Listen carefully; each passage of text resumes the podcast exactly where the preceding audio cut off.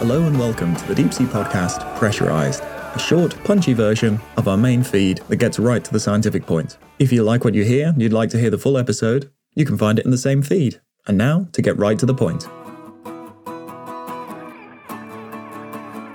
Right, some fun news. There was some good stuff this month.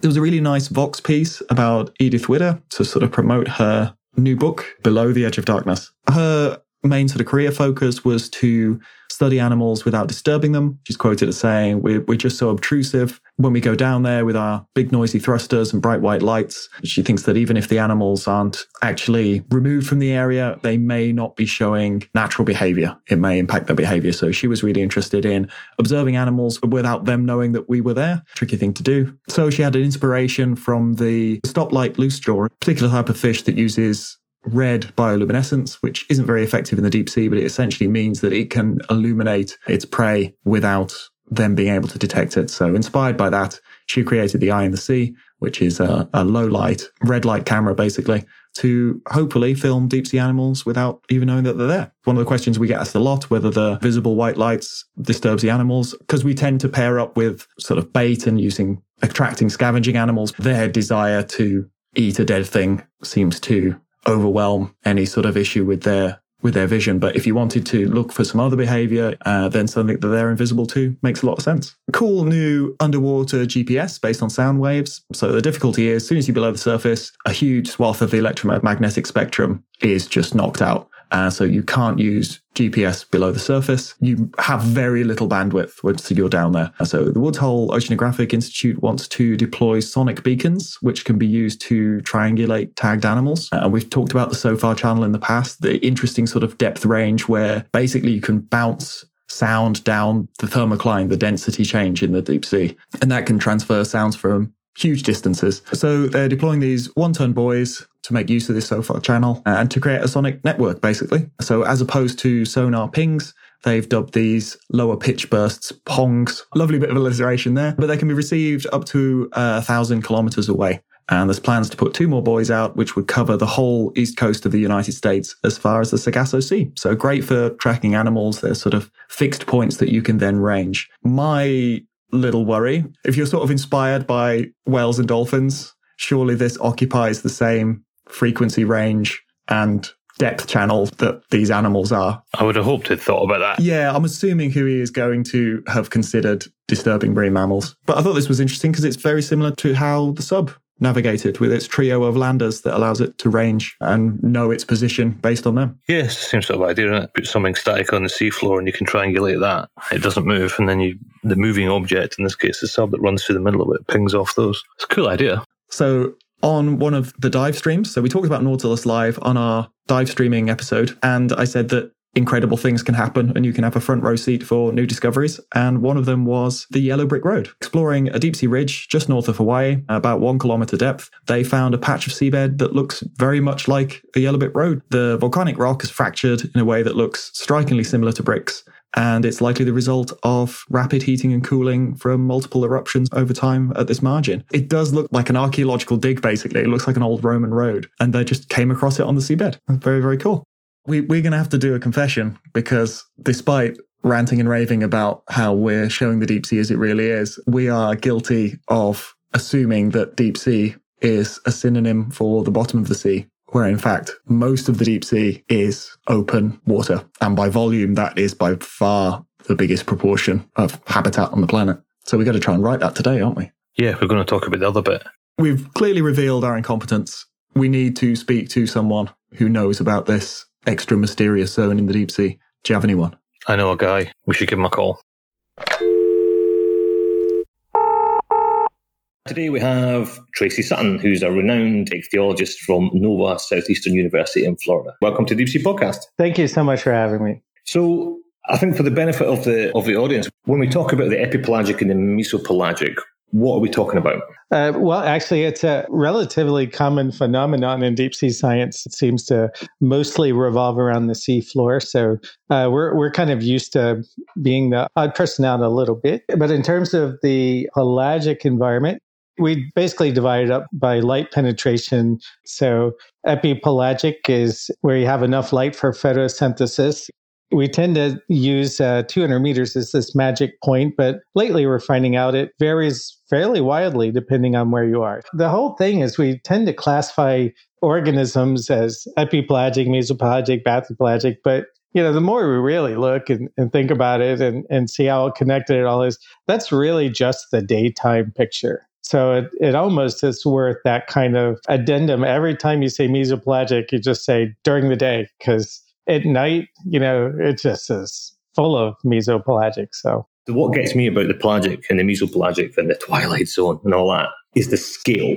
Right. So let's talk about mesopelagic fish. I know you have some big numbers here in terms of diversity, biomass, you know, how those compare to commercial fish species, because the mesopelagics are not fish that normal people would have probably come across and perhaps don't appreciate just how huge these populations are. Exactly right. You know, and a lot of it is based on our biases of how we sample it. We want to know what's there. So we tow a midwater trawl, but then we find that things are pretty good at avoiding that. So we, we look at it with acoustics and then we see the scale of the avoidance but the acoustics don't tell you what it is. They're just bright colors and pretty pictures. Mm. So, so then we send down uh, cameras and do some optical observation.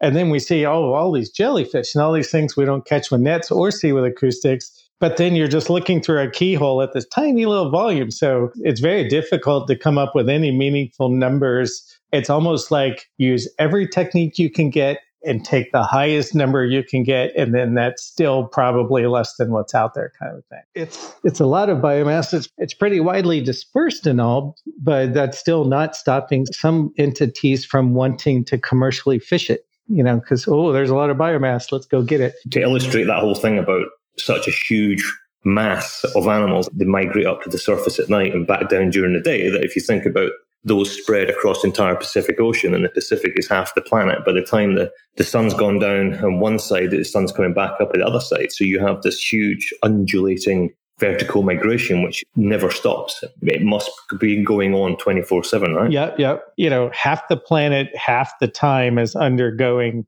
a vertical migration just in the Pacific. So the amount of carbon going up and down is just immense. And then when you add the human element, it's very difficult to tell people why they should care about these hmm. creatures. Most people, you know, can we eat it? No, then we don't care. But but the, all that carbon taking carbon out of the atmosphere through the pump, then people start, oh, okay. And I've seen estimates of the monetary value of that service, hundreds of billions of US dollars up to trillions is the estimate of its monetary wow. value of that. Who are the, the main players in this then? Is it the myctophids or is there a few some big families in there. We just finished a carbon export model in the Gulf of Mexico and, and found out that, yeah, it's this family of fishes, the lanternfishes, are the major players. They're not the most abundant midwater fish. That belongs to this little ridiculous looking thing called a cyclothone, which basically kind of looks like a worm with two eyeballs and it vaguely resembles a fish. But, you know, there's just these mind boggling numbers of cyclothony, maybe more than all other vertebrates combined, including all other fishes. But the lanternfishes, they're the real carbon engine, if you will. Over half the carbon export by fishes seems to be done by these lanternfishes. Are there typical traits of a mesopelagic fish, or is it just an absolute free for all? There are a couple of characteristics most of them have, which is some form of lights along their belly to counter shade from below, hide their own shadow. But then it really just blows up. You really see almost the largest gamut of vertebrate diversity that there is. You see tiny, tiny little eyes, or some of the largest eyes per vertebrate size of any animal. And then you see no teeth or some of the biggest teeth again that a vertebrate possesses. just just some fish have teeth so big when they close their mouth they have to look through their teeth. It's it's it's it's ridiculous. What blew me away about your stuff was that I always assumed that deep mesopelagic fish were all deep sea fish. And you were saying that actually, if you go out and look hard enough, you'll find reef fish out there. Yeah. You'll find all these other dudes who are not supposed to be there are all out there in open ocean, midwater, which I just find mind blowing. Yeah, yeah, yeah. For all the world, they look like pelagic fish until they, I guess, decide it's time to go be a reef fish or whatever. But then when you think about the reef environment, they change on these thousands to tens of thousands of year cycles. They change with sea level rise, and even the old coral reefs are not very old, thousands of years. These species are millions of years old. It's like the open ocean is the constant, and it has this pool of juveniles ready to recolonize the coastal zone if something really goes badly and it, everything gets wiped out. There's a pool of recruits right there out in the open ocean. What happens if you go deeper? The abyssal pelagic, the hadal pelagic. Yeah. I'm just wondering whether there would be even, is there any reason to believe there would be stuff that down deep midwater? Would there be enough food to support that? There would be if you had a lifestyle that allowed you to go a long time between meals. So again, as, yeah. as we're thinking about something like a bristlemouth, usually uh, less than 10% of anything you catch has food in its stomach. So it seems like it's it's a thing that's used to not eating much or doesn't require much. So that would be the trick. There would have to be something that was uh, had such a low metabolic demand that a meal once in a blue moon would do it. Yeah. One of the things I think what people like to hear about when you when you're a scientist who works with nature and, and animals in particular is what is the most ridiculous fish that you get down there? Because I know, having looked at your website, there are some real beauties in there. yeah, yeah, no, there there are some some absolutely ridiculous fish, and then you realize that fish mathematically may not see another of its own species in its lifetime. So now you've got this wow. ridiculous looking fish bobbing around, basically adapted for utter loneliness. So what a so what you're saying is it's ugly on the inside and the outside. I know it's, it's probably bitter. You know, in addition to looking ridiculous, it's probably bitter the entire time. So there, there it I is. guess it's one of those things that if evolution had a conscience, they would probably not think that anyone's ever going to see these things. So they just put them underwater and said, like, okay, I, that was not the greatest fish I've ever come up with, but it's okay. We'll bury it around a thousand meters. No one will ever see it. Yeah, yeah. And then boom, there it is on the internet. Yeah, the, the poor cosmic joke come to roost. Tracey, thanks very much for joining us today. That's been absolutely fascinating. Uh, it has been a good time.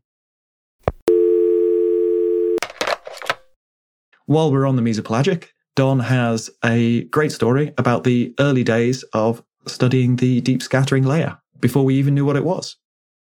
Hello, this is uh, oceanographer, explorer Don Walsh, and I've got another sea story for you. I like to call this one the elusive deep scattering layer. Well, what is the deep scattering layer, the DSL, and how was it first detected? In World War II, uh, sonar operators looking for submarines and also trying to map the seafloor saw false indications of a seafloor and shoal condition, and perhaps even submarines that seemed to be appearing in places where they shouldn't be. Then they noticed that there was a daily vertical migration of this shallow area, so that some theorized, well, perhaps it's just a dense layer made up of millions of animals, because seafloor doesn't move up and down very much. It wasn't until the late 1960s that Dr. Eric Barham of San Diego State University and the Navy Electronics Laboratory in San Diego decided to go out and use manned submersibles to actually visit the DSL and find out who lived there. Sadly, we never saw the deep scattering layer. The surface sonar on, on the uh, research ship showed that the critters made a hole as we passed right through them. And they also had no luck in collecting specimens that day. So it was not a good day for science, perhaps. Well, Eric Barham was able to uh, continue his work using manned submersibles, both the Bathyscaphe Trieste and the Cousteau designed diving saucer. He finally saw the critters, uh, which turned out to be small lanternfish and gelatinous siphonophores. He found the relatively large swim bladders actually gave the acoustic results associated with hard target data, such as the false seafloor. Since those early researches a half century ago, much more has been done on the deep scattering layer. Better sonars, physical sampling, more researchers getting involved, and they have helped answer many of the questions or mysteries of this DSL. So, was Professor Barham's first dive a failed expedition? I think no, because if you don't look for something, you will never find anything. And he kept trying in the years after our first dive and was eventually successful. We'll deep sea you next time and I abyss you already.